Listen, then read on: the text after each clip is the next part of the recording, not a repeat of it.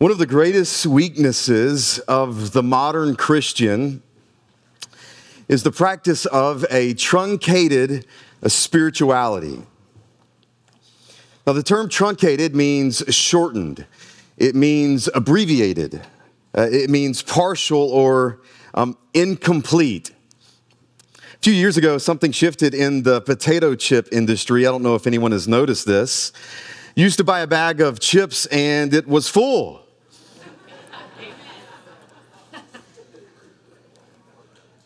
Now you buy a bag of chips and you open it and you look in and it's only partially filled. You know, a spirituality that is truncated is incomplete. It's, it's one dimensional rather than multi dimensional. And when we examine the scriptures and we look at the teachings of, of Jesus, it's clear and it's evident that a holistic spirituality is multi dimensional.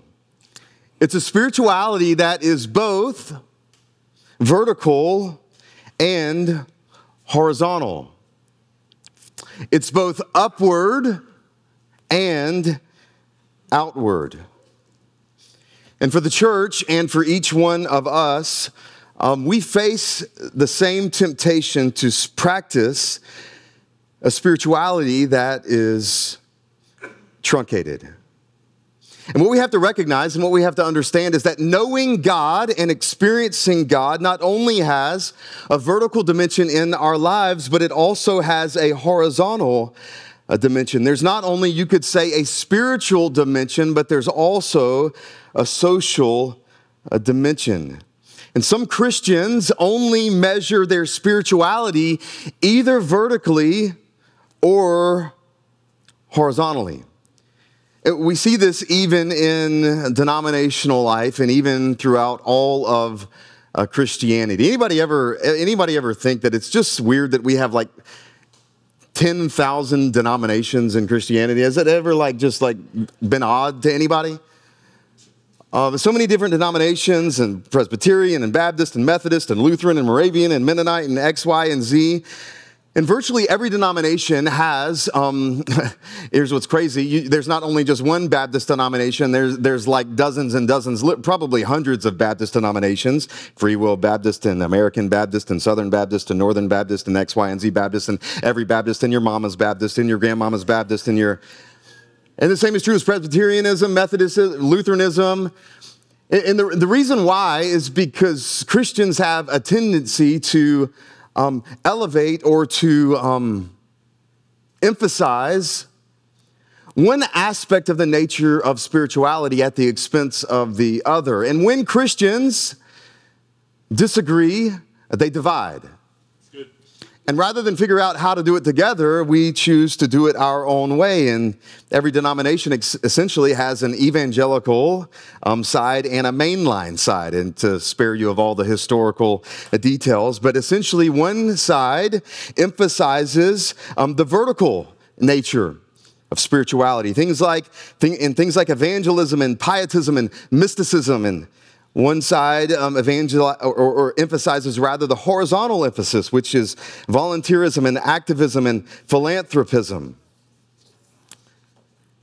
This past week, I was in New York City with a small cohort of pastors. It was an unbelievable experience few pastors, we organized a, a little trip, a, a week long cohort with a pastor who's been in Manhattan for about 20 years, a pastor named Jon Tyson. And one of my favorite moments of the week is he took us around Manhattan and we went to various historical locations, and he gave us a history of the different moves of God and the movements of God and things that have happened in the city throughout um, the various um, decades and really centuries. I'm going to show you a, a, picture of one of the locations, one of the places that we stopped. Um, uh, th- this picture is. Um, uh, the second German Baptist church. It's no longer a church anymore. It's called the West Side Theater. Um, and there's even a flower shop on the bottom floor. Um, but we, we, we stood on the steps of Second German Baptist Church, and uh, Pastor Jon Tyson articulated for us a pastor named Walter Rauschenbusch, who in 1886 took the pastorate of the Second German Baptist Church. And Rauschenbusch's experience at his first pastorate was quite devastating. Uh, he, he, he, would lead and he, he would pastor in a church where um, the wealthy would come together and worship and the impoverished would come together and, and worship. And he, what he would recognize is that the wealthy who uh, led and owned and operated the pier down the end of the street just a few blocks away were oppressing those who were uh, poor in terrible conditions and terrible pay and terrible situations. But then they would both come together in the same church and worship on Sunday. What Rauschenbusch uh, experienced was uh, some people had categories for a Sunday spirituality, but not a Monday spirituality. And he was so devastated and he was so broken that he would go on really a, a rampage for the next, I call it a rampage, but a, a, mission for the next few years, the next few decades, and would become one of the uh, leading voices in the world on the need for not only a vertical aspect of your spirituality, but also a horizontal aspect of your spirituality. The, the, downside and the problem with Rauschenbusch is that he would go so hard in the horizontal nature that he would almost abandon the vertical nature altogether. He himself would fall into the danger and the tragedy of a truncated uh, spirituality. And here, here's what I would want you to understand today is that God is not only concerned with renewing you spiritually, uh, but he's also concerned about renewing you socially. God is not only concerned with the vertical aspects of his kingdom, he's also concerned with the horizontal aspects of his kingdom. And he not only is in the business of renewing us spiritually to himself, but he's also in the business of renewing us to one another. And last week, I, I, spent some time and we walked through the story and what it looked like for God to do the work of spiritual renewal. And here's the title for today it's this we're going to see social renewal.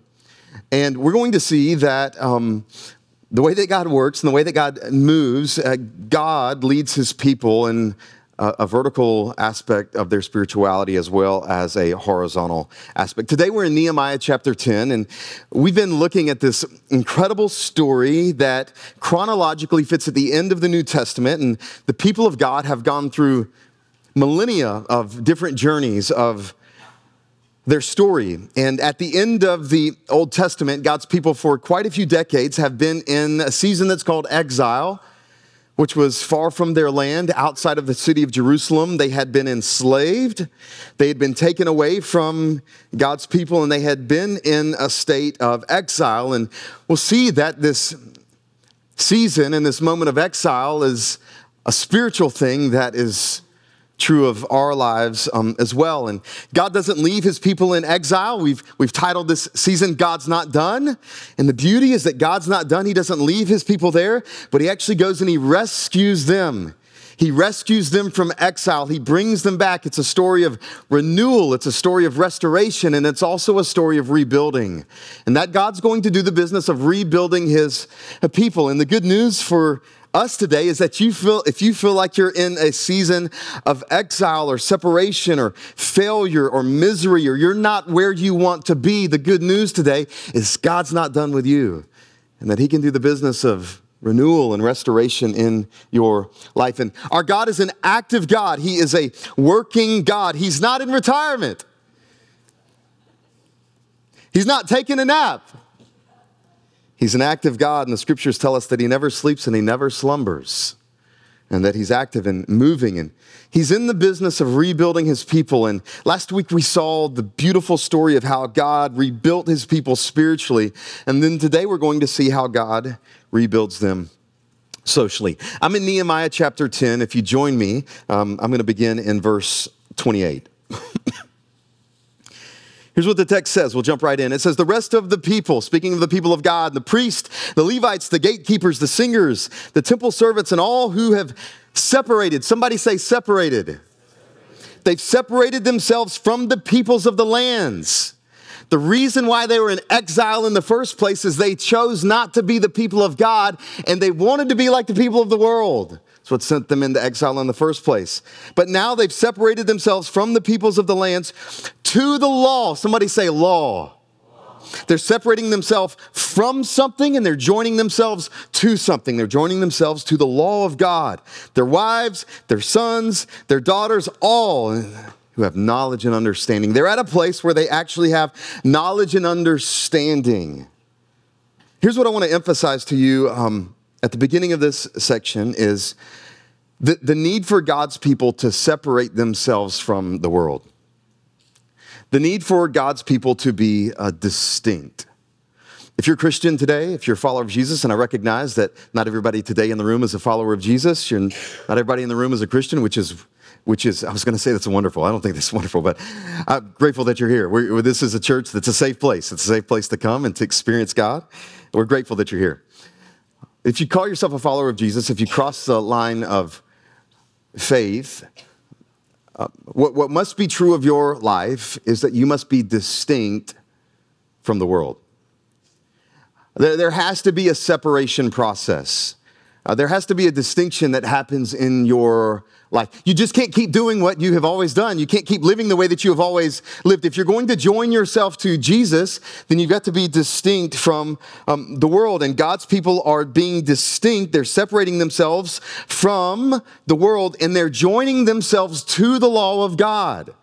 To the law of God. And they're they're attaching themselves to the, the law, which is the commands of God, the instructions of God, the, the ways of God, and they're going to begin to uh, observe the law of God and His uh, commandments. Every Christian must decide what their relationship with the world is going to be like. I'll put it on the screen for you. This is a little bit of a, a spectrum. And each of us um, have a tendency to kind of lean one way or the other as it relates to um, how we're going to engage with culture, how we're going to engage with the world. On, on one side is assimilation. On the assimilation side, that just means that you assimilate with the beliefs and with the mindset, with the views, with the ideology, with the practices, and the activities of the world um, you just jump right in. Hey, I'll do it. I, I, I kind of want to be liked. I kind of want to fit in. I don't want people at work to think that I'm weird. I don't want my neighbors to think that I'm some kind of crazy person. Um, I, I want to jump in. I want to do what everybody else is doing. I want to I want to assimilate. It's the it's assimilation. It's just assimilating into the world. Now, on the other extreme, on the other side, is isolation. I'm not going to be like the world. I'm going to separate myself far from the world. I'm not going to do anything with the beliefs, the mindset, the practices. I'm not going to show up. I'm not going to participate. It's complete isolation from the world. It's a complete separation from the culture of the world. Now, here's, here's, here's, here's a challenge with these extremes. If you, if you assimilate to the world, um, you can't become like Christ you assimilate to the world, you cannot become like Christ. You will not experience what God wants you to experience in your life. You won't have a, a kingdom of God framework. Uh, you'll have a kingdom of the world framework, which always leads to demise and destruction. So if you assimilate to the world, you can't become like Christ. But if you isolate from the world, you can't impact the world for Christ. That's the other. That's the other. That's the other extreme. You, you, if you isolate yourself, you're not going to have any impact for um, Christ. And so, so we're not going to do assimilation. We're not going to do isolation. We'll do um, a, big fancy word called, I'll, I'll say this way, differentiation. And this is a, in, in business and in marketing, if, if, if you own a business, if you own a business, you probably understand this. There's got to be something about you in the market. You're in the market, but you're differentiated from everyone else. Uh, spiritual differentiation is when we maintain engagement in the world, but we also maintain our distinction from the world.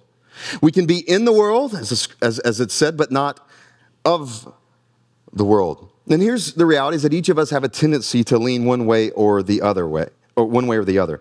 Can I ask you, pastorally, which way do you typically lean? This would be a great conversation for date night this week. You're like, Pastor Ethan, that's a weird conversation for date night. If you're looking for content, I'm, I'm here for you. I got content for you. If you're in a discipleship relationship, this is a great conversation for discipleship relationship. If you're in a community group, this is a great, which, just which way do you lean? Which way, and, and here, here's, I kind of know which way I lean, but every single one of us has a tendency to lean one way or uh, the, you got to be mindful of that and you got to come back to the middle. And we see that God's people, um, they're going to be distinct in in the world. They're not going to fall back into the trap of assimilation or isolation. And then here's what we see in, in verse 29, the next verse that says this. Here's what the people did. They, they joined with their brothers, their, their nobles, their leaders. and here's what they did. They entered into a curse and an oath. they like bind themselves. They, they, they, they have an oath, and here's what their oath is, is to walk in God's law. They're not going to forfeit the law like they used to. They're going to bind themselves to God's ways, to God's instructions, to God's law that was given by Moses, the servant of God, and to observe and do all the commandments of the Lord our God and his rules and his statutes. Why don't we see this verse on any coffee mugs? I'm going to bind myself to the commandments of God and his rules and his statutes. Nobody's putting that on mugs. But when you've been in exile, when you've destroyed your life, when you've experienced separation from God, when you've experienced everything in your life falling apart because you did it your way, you turn to God. Say, God, I'm done with doing it my way. I'm going to do this thing your way. And I'm going to buy. Exile was not fun. I never want to go back there. I'm going to bind myself to God's ways, to God's ways of, of doing things. And this is what we see we see commitment, we see obligation, we see covenant, we see obedience. Every Christian's favorite practice obedience. Obedience to God and their relationship to the law. Now, here's I'll do, the, I'll do another spectrum for you to kind of help us understand the way that we relate to the law, or you could say God's commands or God's rules or the God's instructions for our lives. And here's, here's, the, here's the two extremes of the way that we typically um, operate. On, on one side is license, and on the other side is legalism. I'll break down these words, a little bit of theological words, but I'll kind of break them down for you. License essentially means Christian license or Christian liberty. Um, here's, here's a few things about the person that operates in license. This person says, My significant or my significance comes from freedom.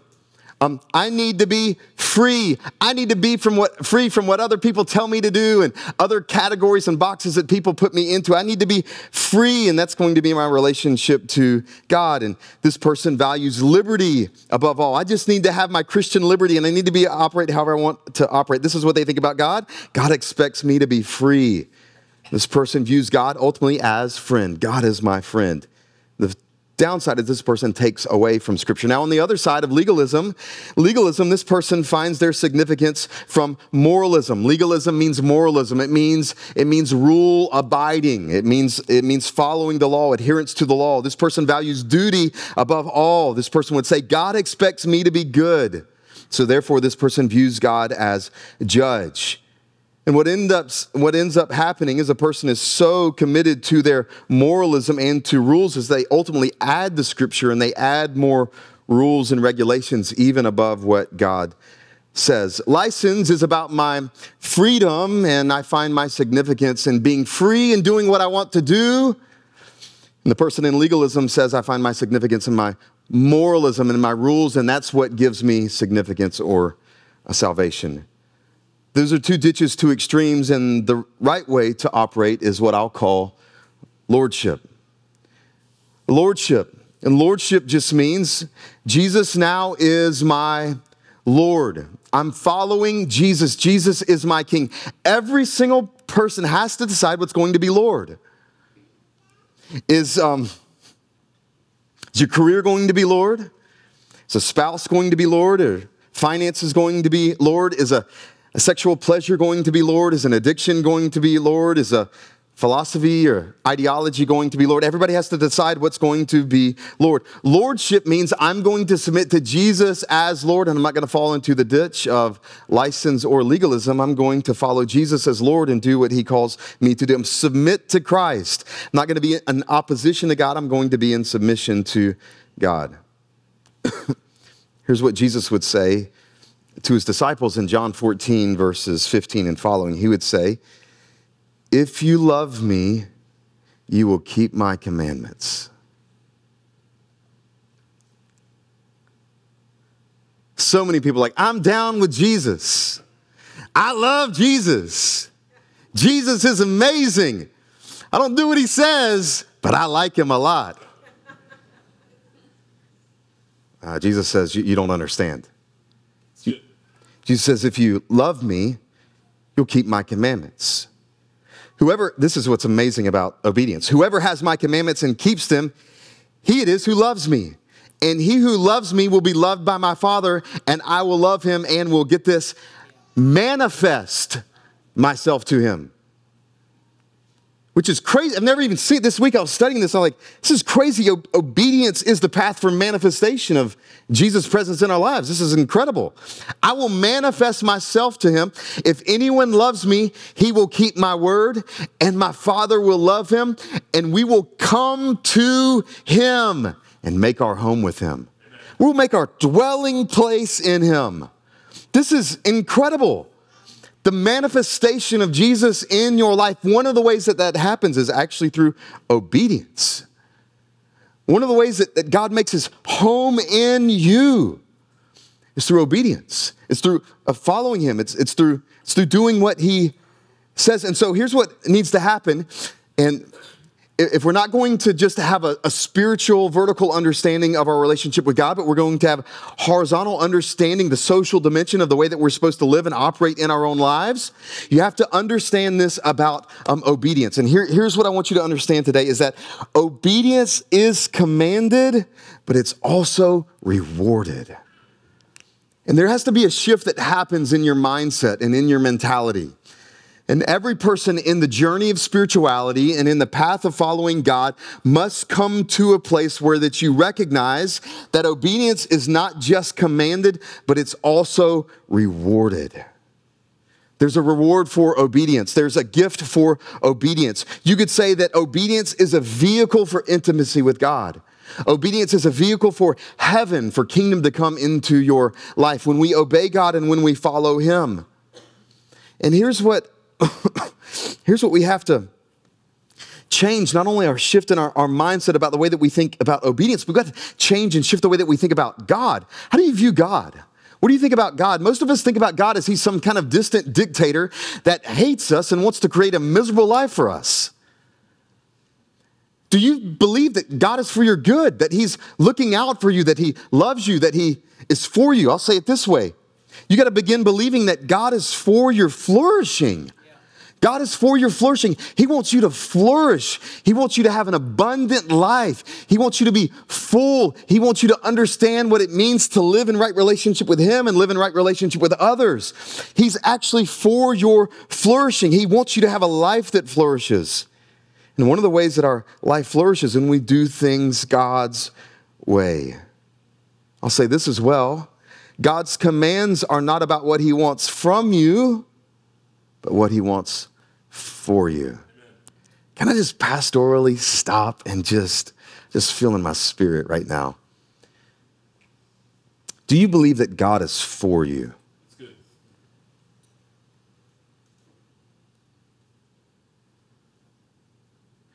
you believe that God cares about you? Do you believe God sees you? Do you believe that God is intentional concerned and sympathetic with your journey and where you're going. You need to understand today, you need to believe that God is for you. He is, he's done so much for you. He's done so much for you. He made you. He made you. He gave you life. He gave you existence. And He didn't just leave you alone. He, he gave you His people. He gave you His word. He gave you His law. He gave you His love. He gave you him, Himself. He gave you everything. He gave His life for you. And the good news of the gospel is that um, it cost God everything for you. It cost him everything for you, and that Christ would even go to the cross, which was meant for you. Jesus would sacrifice his very life for you, for your flourishing, so that you could be delivered from the enemy, from Satan, from sins, from hell, from the grave, and save you and bring you into himself so that you could have a new life and an abundant life and understand what it's like to know God and walk with him. He is for you. He is for you. He is for your flourishing. He's for your good. And every one of his commands are not about what he wants from you, but what he wants for you. The reason why he gives you instruction on marriage and finances and, and relationships and work and career and home and everything is for your flourishing because he wants you to thrive and to flourish. I love what the psalmist would say in Psalm 84 11. The Lord bestows favor and honor.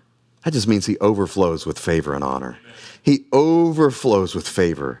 He's not like got his hands clenched in his pockets, not wanting to give to you. He is overflowing with favor and honor. It's, it's abundant. He's like, I got so much, I just need to figure out what to do with it. I, I, I need to give it away. He is overflowing this. And it says, No good thing does he withhold from those who walk uprightly.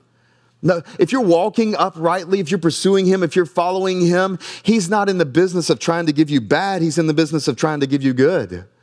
He's trying to give you everything necessary for you to thrive and to experience the kind of life that He wants for you, which means you can experience God's best for your life. I came here to tell somebody today that you can experience God's best for your life.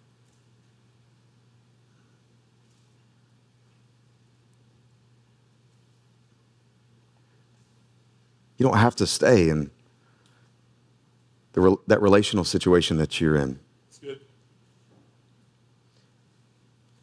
Don't have to stay in that ad- addictive situation that you're in.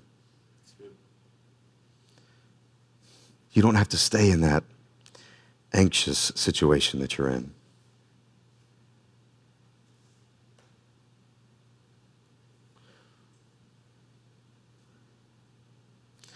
You don't have to stay in that defeated situation that you're in.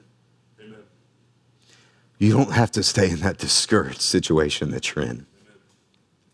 I want you to know and I want you to believe today that God is for you. And you, everybody, you can experience God's best for your life. You can experience God's best for your life. And, he, and here's what God does. I hate that I cry in like every sermon. It's crazy. Um, here's what God does.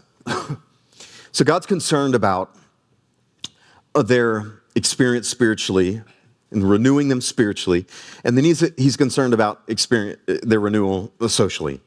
And, and then what he does after he talks about um, God's people committing to them to God to, to his laws, to commandments, he gives three categories. And these aren't the only categories in the scriptures, but he gives three categories for God's people. Remember, they're returning from exile, they're showing up to the new land. This is a new start. They're starting over, they're trying to figure it out. They, have done it all wrong and they're figuring it out. And, and, God gives them kind of three categories for the way that, and three of the most central categories for your life and the way that you should understand uh, renewal socially. And here they are, give them to you real quickly. Three areas of social renewal. Number one, he's going to unpack for them marriage and family. He's going to give them a context for the way that they should live in, in marriage and family, in, in relationships. He's number two, he's going to do work and economics and the way that you work, the way that you do your career, the way that you think about your economics and your funds. And then number three, he's going to do generosity and service and the way that you live a life of generosity, the way that you get over yourself and the way that you live for something bigger and better than yourself. And so here, here's what I'll walk through these quickly in these verses. Here's number one marriage and family. He, he says this in verse 30. He says this the, the people, um, the people rather, the, the, they say this um, as far as the way that God's renewing them socially. We will not give our daughters to the peoples of the land or take their daughters for our sons. Short little verse, but has a ton of meaning and a ton of background and a ton of context.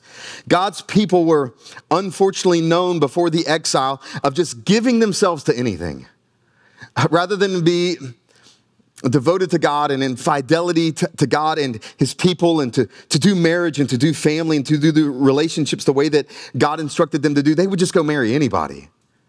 They would just go marry anybody. They were so starving for meaning and significance and purpose, they would just join themselves to anybody. Is that your story, by the way? You, you, you will compromise everything just for the sake of communion and intimacy and relationship with somebody. And God's people said, We're done with that.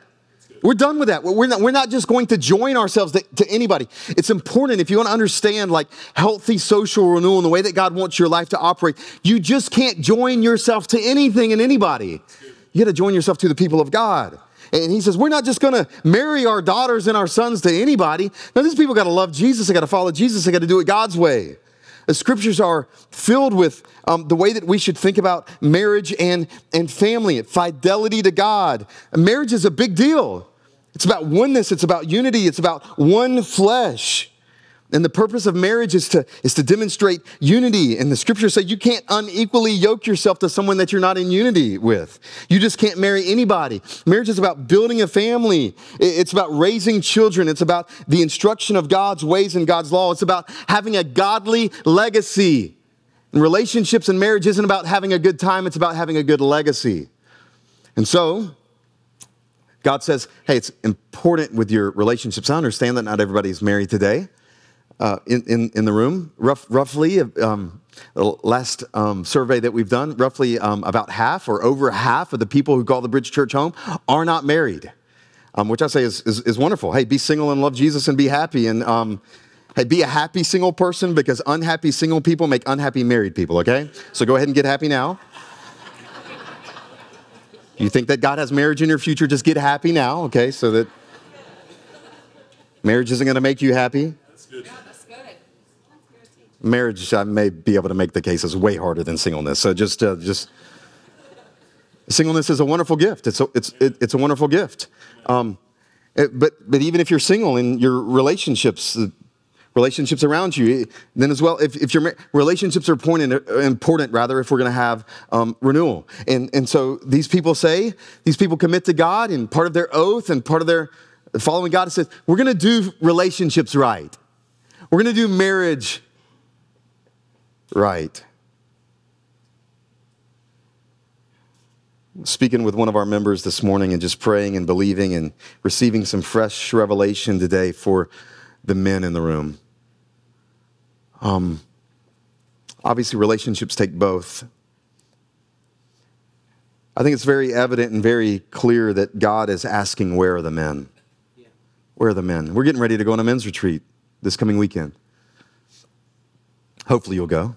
Um, if not, um, where are the men? Where are the men in, in, in, ministry? Where are the men in family? Where are the men in our uh, communities? Let's raise godly men.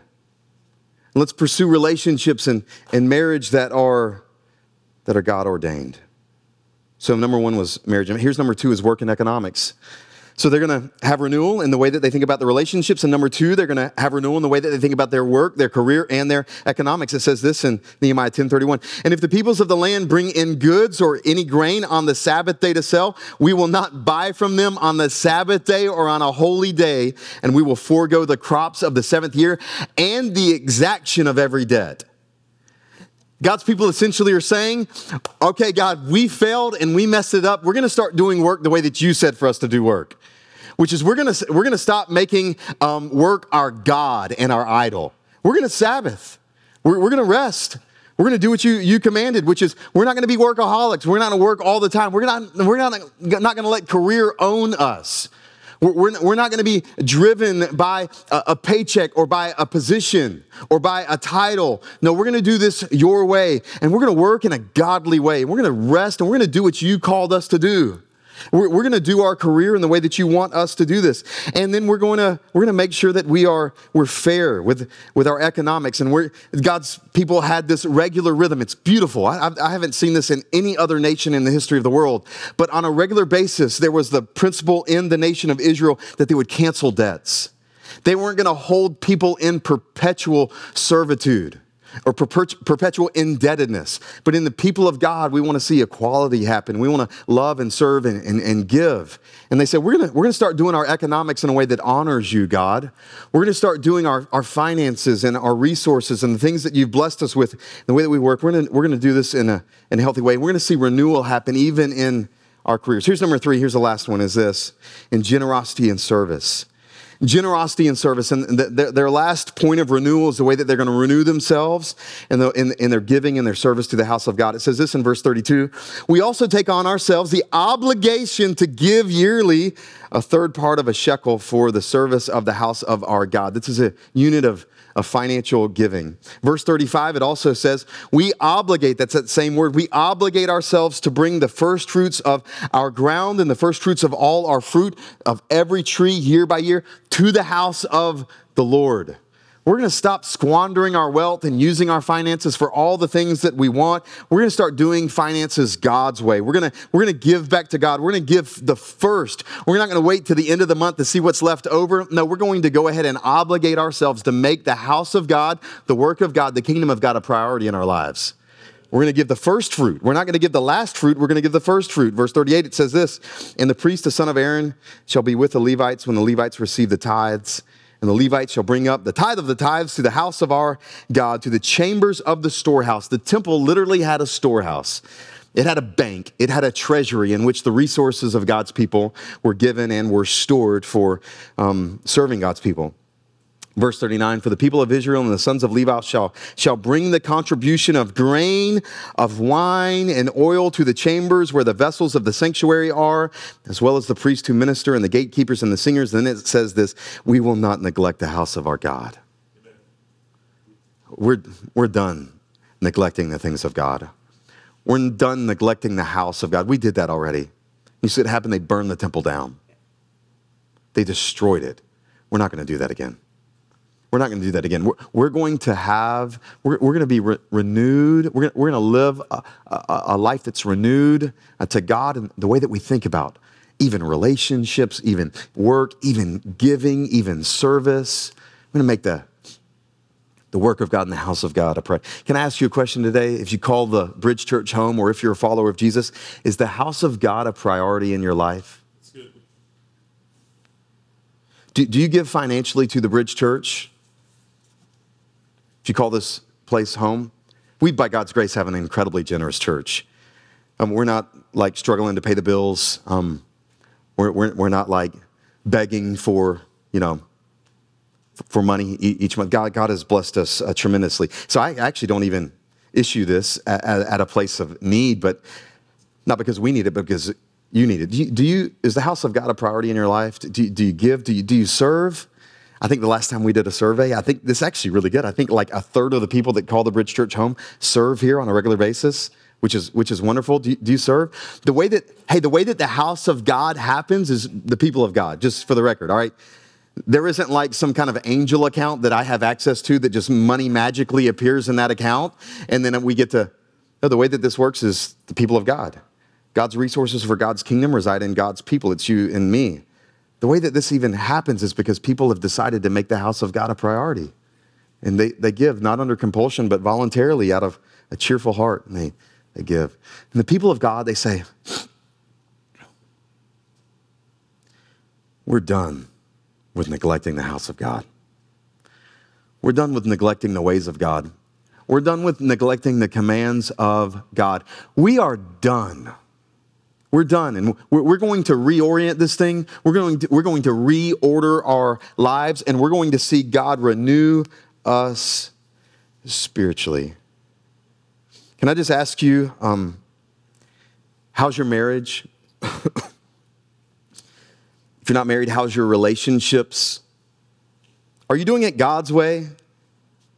Or are you doing it your way? Can I ask you, how's your work and your career? How's your time? How's your energy? Some of us are underworking, some of us are overworking. How's your work and career? Are you doing it God's way or are you doing it your way? How's your service and your generosity? How's the way that you use your life and your resources and your things that God's given you, your gifts and your skills, your time, your talent, your treasure? Are you doing it God's way or are you doing it your way?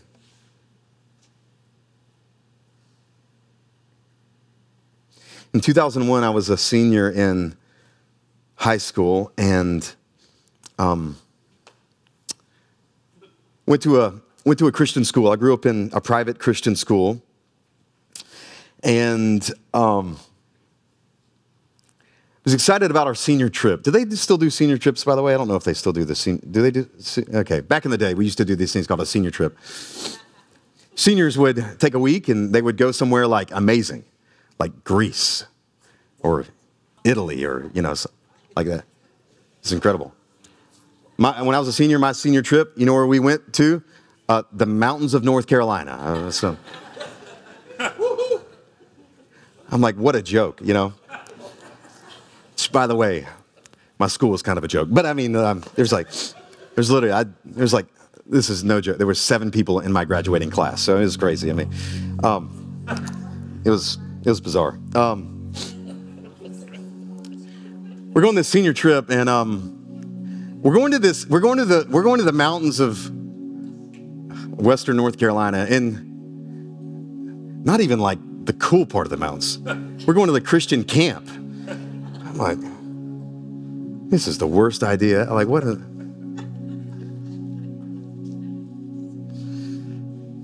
for a few months leading up to that trip, um, the Lord had begun to stir in me and to call me uh, to something specific, and I, knew that He was calling me to be a, to be a pastor. And this is my story, and you have your own story. For months leading up to that trip, I shrugged off the leading of God's Spirit in my life, and I gave God excuses for why I didn't need to do what He wanted me to do, and you know, every now and then. Um, you get a clear revelation from God, a clear directive on what He wants you to do in a situation. Holy Spirit will move in you if you're a follower of Jesus and will give you specifics on what you should do. Sometimes they're momentary and standing in line at Chipotle and you just need to have a conversation with some someone and sometimes the Holy Spirit will just shoulder tap you and say, ask that person how they're doing. Sometimes it's monumental. Sometimes it's about a marriage relation. Sometimes it's about a career decision. Sometimes it's about buying a house. Sometimes it's about the total traje- trajectory of your life. For months, the Lord had been stirring in, in me, and I was like, man, the last thing that I want to do is like, is, is be a pastor. And uh, I had better plans for my life. And I'm at this stupid senior trip at a Christian camp, and um, it's a, it's a Christian school, it's a Christian camp, so of course they're going to have preaching and teaching. I'm sitting underneath the preaching of God's, I don't even remember the pastor's name. I'm sitting in the back and man, the, the, the power of God and the presence of God and the manifestation of God, of God in my life was maybe thicker than it's ever, ever has been. And in a moment, the Lord revealed, I had a light bulb moment, a Holy Spirit moment. And God showed me. He said, Ethan, my plan for your life is better than your plan for your life. And here's the reality every Christian has to come to the point of spiritual maturity where you believe and you trust that God's plan for your life is better than your plan for your life.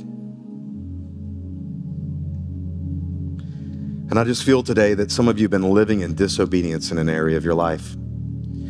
You, you've been living in disobedience. You're experiencing the destructive results of disobedience in your life. If you're not already in exile, you're on the way to exile because of your disobedience. I feel like somebody today needs to say, I'm done. I'm done with that. I'm, I'm done with disobedience. I'm done with my own way. I'm done with trying to figure it out my own way. It, it, it's time to do things God's way. I'm tired of forfeiting the will of God in my life. I'm tired of forfeiting the plan of God in my life. I'm tired of forfeiting the move of God in my life because of my disobedience. Today's a day of obedience. Today is a day of obedience. And I'm not going back. Somebody today needs to say, I'm not going back. I'm not doing things my way. Maybe today you need to say, You're not going back. Would you pray with me today? Father, today I just ask that you would give us courage and strength to have a moment of obedience, to not go back. Father, you've revealed to us this morning maybe an area of our life that we're walking in disobedience. And today we're going to walk in obedience. With your heads bowed and your eyes closed today, we're going to take a moment and we're going to respond. Your life will be the result of decisions that you make. Your life will be a result of the decisions that you make. I just feel like somebody today needs to make a decision that I'm going to begin walking in obedience. Here's what I want you to do in a minute. I'm, just a moment, I'm going to ask you to stand to your feet and we're going to stand in obedience which is going to be awkward. It's going to take courage, but it's going to be a defiant decision and action that I'm not going back, that I'm walking in God's ways in this area in my life.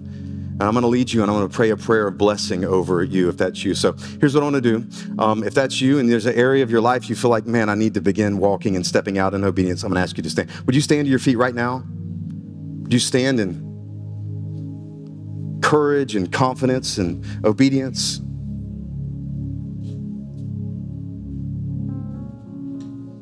And for those of you who are standing, would you open your hands before the Lord? Father, today we commit that we're walking in obedience. We're walking in obedience. We're, we're not going back. We're not going back. We're not going to forfeit your will and your plan and your move in our life anymore. We're going to walk in obedience. God, for the people in the room that need to, to turn away from a relationship, from the people that need to turn away from an addiction, from the people that need to turn away from some kind of unhealthy ambition or whatever it is, God, we submit that to you and we walk in freedom today. We walk in freedom and we thank you for the renewal that you're going to do in our lives. In Jesus' name, amen.